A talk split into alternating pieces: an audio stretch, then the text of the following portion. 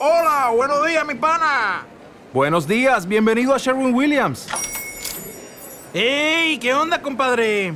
¿Qué onda? Ya tengo lista la pintura que ordenaste en el ProPlus app. Con más de 6.000 representantes en nuestras tiendas listos para atenderte en tu idioma y beneficios para contratistas que encontrarás en aliadopro.com. En Sherwin Williams somos el aliado del PRO.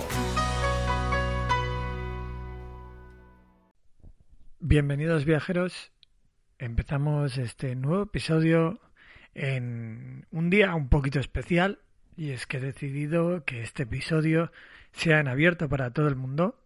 Llevamos ya 20 episodios seguidos exclusivos y bueno, cuando estuve hablando con José y cuando estuve entrevistándolo en este episodio que vais a escuchar ahora, pensé Sí, es verdad, ¿no? Eh, yo quiero hacer de mi proyecto un proyecto rentable porque al final, pues, eh, hacer todo esto lleva un trabajo, lleva muchas horas de edición, casi tres episodios por semana, pero, pero aún más importante que eso es conseguir que la gente se motive, se lance a viajar, cambie de vida, ¿no?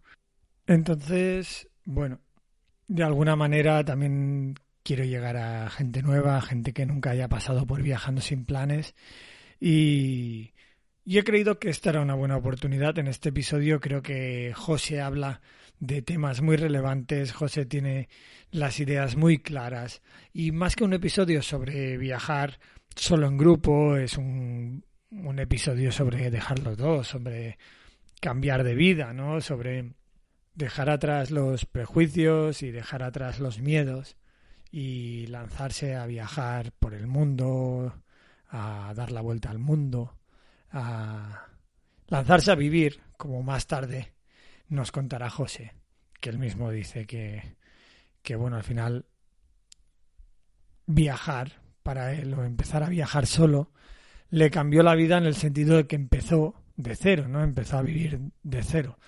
Por eso he querido hacer hoy esta excepción para aquellos que bueno, estáis soñando con un viaje, estáis soñando con romper con todo, estáis soñando con cambiar de vida. Creo que este episodio os motivará y bueno, ya sabéis, cualquier duda, cualquier tema que queréis que se trate en nuevos episodios, lo dejáis en comentarios. Os agradecería al 10.000%, si se puede, ¿no? Que le dierais al botón de me gusta, ¿no? Al corazón este de iBox para llegar a más gente. Y, nada, y os suscribáis al podcast de Viajando sin Planes. Pero bueno, no nos vamos a enrollar más. Vamos allá con este podcast junto a José. Espero que lo disfrutéis y sobre todo espero que después de este episodio empecéis a planear vuestra gran vuelta, vuestro gran viaje, vuestra cambio de vida y acabéis rompiendo con todo, ¿no? Bueno, hasta aquí esta introducción. Nos metemos ya de lleno en el episodio con la música introductoria Viajando sin planes y la entrevista junto a José.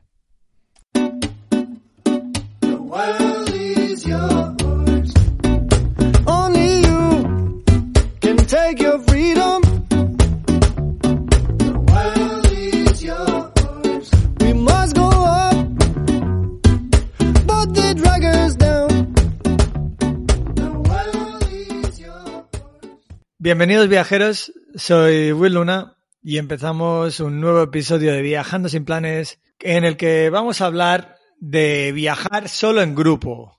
Y es que hoy he traído, eh, bueno, ahora os pondré un poquito en, en situación, hoy he traído a José. Hola José. Hola, ¿qué tal Will? Y bueno, José, no sé si os acordaréis, eh, hará como dos meses, tres meses, bueno, no, perdón, que ha pasado una pandemia de por medio. Exacto. Hará ya, hará ya siete meses que nos encontramos con Jorge y Jenny de Montañeros Viajeros en Chiang Mai.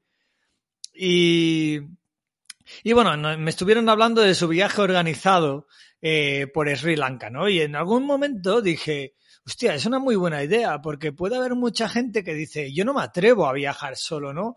Yo no, yo no tengo aquel empuje, yo no tengo, eh, no lo sé, me falta algo, me falta un empujón final, ¿no? Y, Jorge y Jenny eh, tuvieron esta idea de organizar viajes grupales en los que básicamente puede venir cualquiera eh, de cualquier manera.